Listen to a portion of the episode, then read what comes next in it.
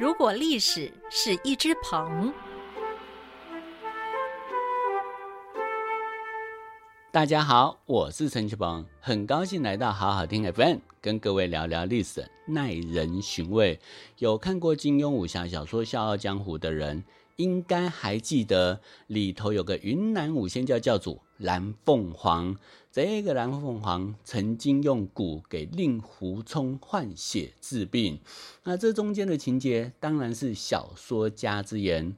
不过里头所提到的蛊到底是什么东西呀？我想大家应该会很好奇吧。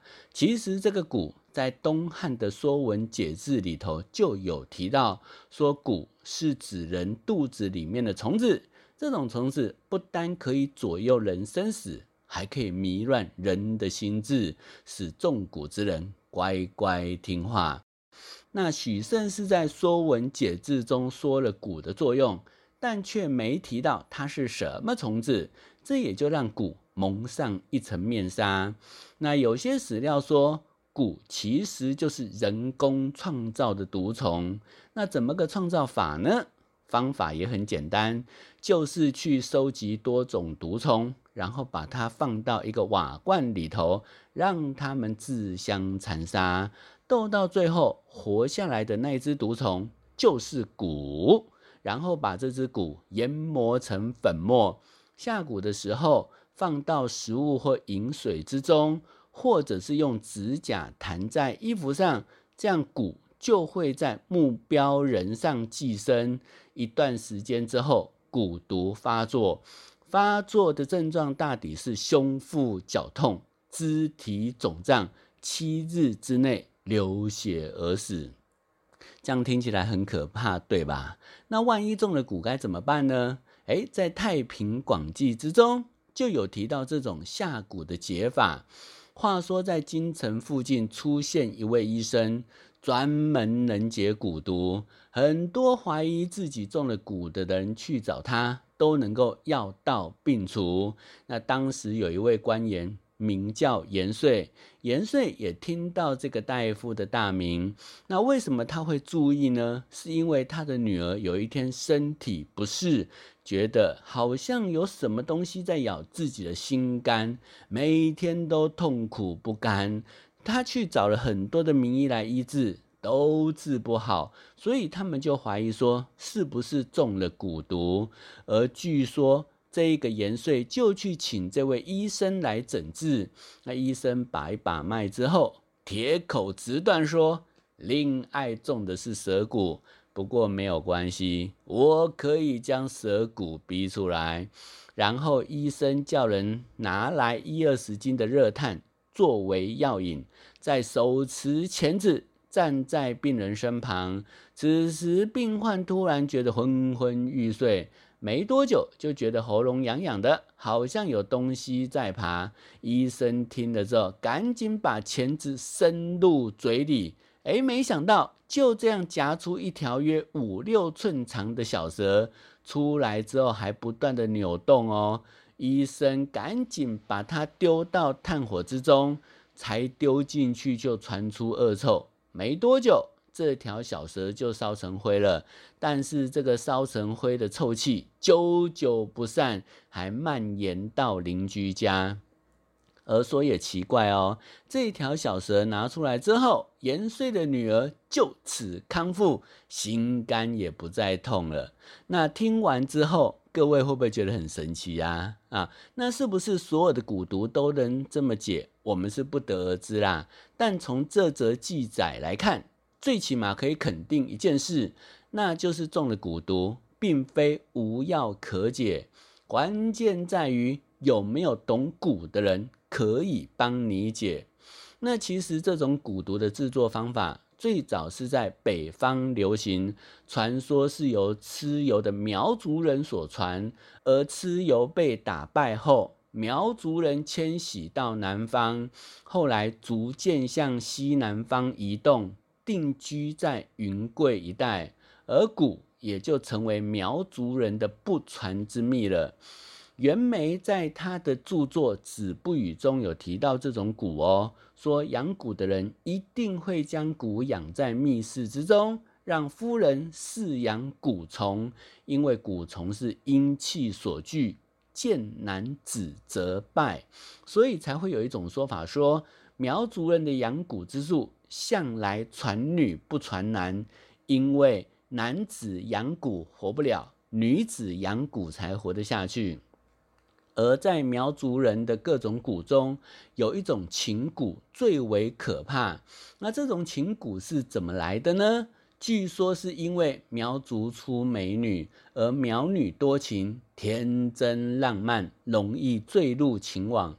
一些有心人就用虚情假意骗得苗女感情，但事后却死不认账。后来苗女学乖喽，会在情郎身上下蛊。称之为情蛊，一旦男子始乱终弃，女方就会使情蛊发作，使负心汉受尽折磨而死，而且折磨还要受七天七夜的痛苦。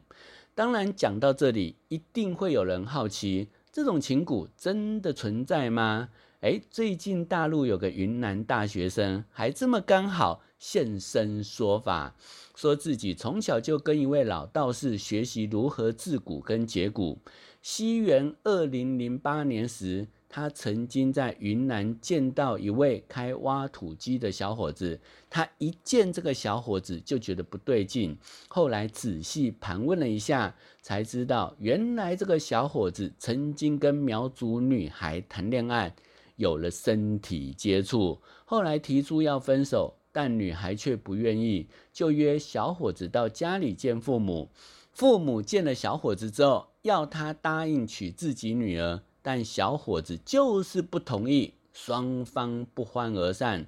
而小伙子回来之后，没多久就罹患怪病，他先后去过许多医院，但是都没治好。那小伙子隐隐约约觉得。这应该是被下蛊，所以就跑去女方家认错。不料对方父母一见到他就把他痛打一顿，赶出村子。原来女孩已经在他离开后几天轻生。那小伙子这下没得解药了。只好四处求医，而这个云南大学生也曾经帮他看了一下，那看到是情蛊就放弃了，因为情蛊是没得解了。所以尽管很多人都认为蛊毒并不存在，但我想这种蛊术能流传下来，还是有几分真实性，不必迷信，但也不要铁齿不信。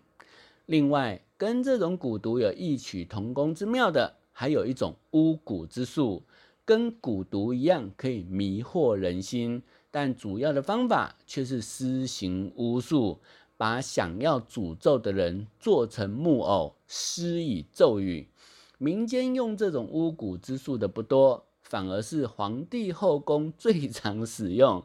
为什么呢？因为很多女孩子入宫之后。为了后宫斗争，或者是为了得到皇帝欢心，就会使用这种巫蛊之术。在历朝历代之中，最相信巫蛊之术的就是汉朝了。汉朝人很相信这种东西，其中汉武帝尤其相信，所以在他任内就发生三次巫蛊之祸。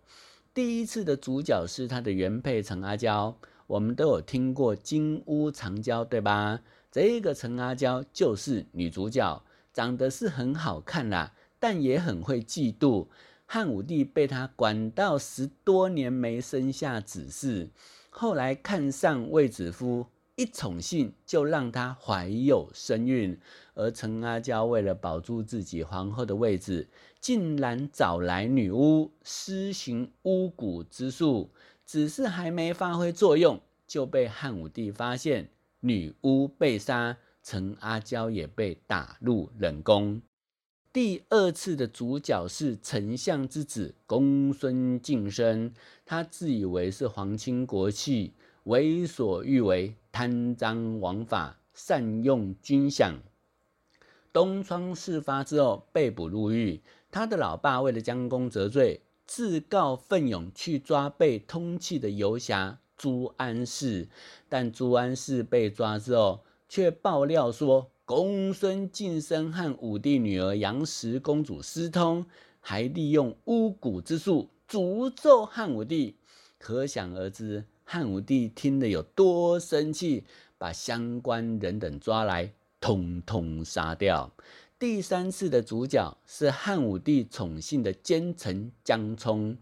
江充曾得罪太子，他怕太子登基后会对他不利，就上书告发说太子施行巫蛊之术。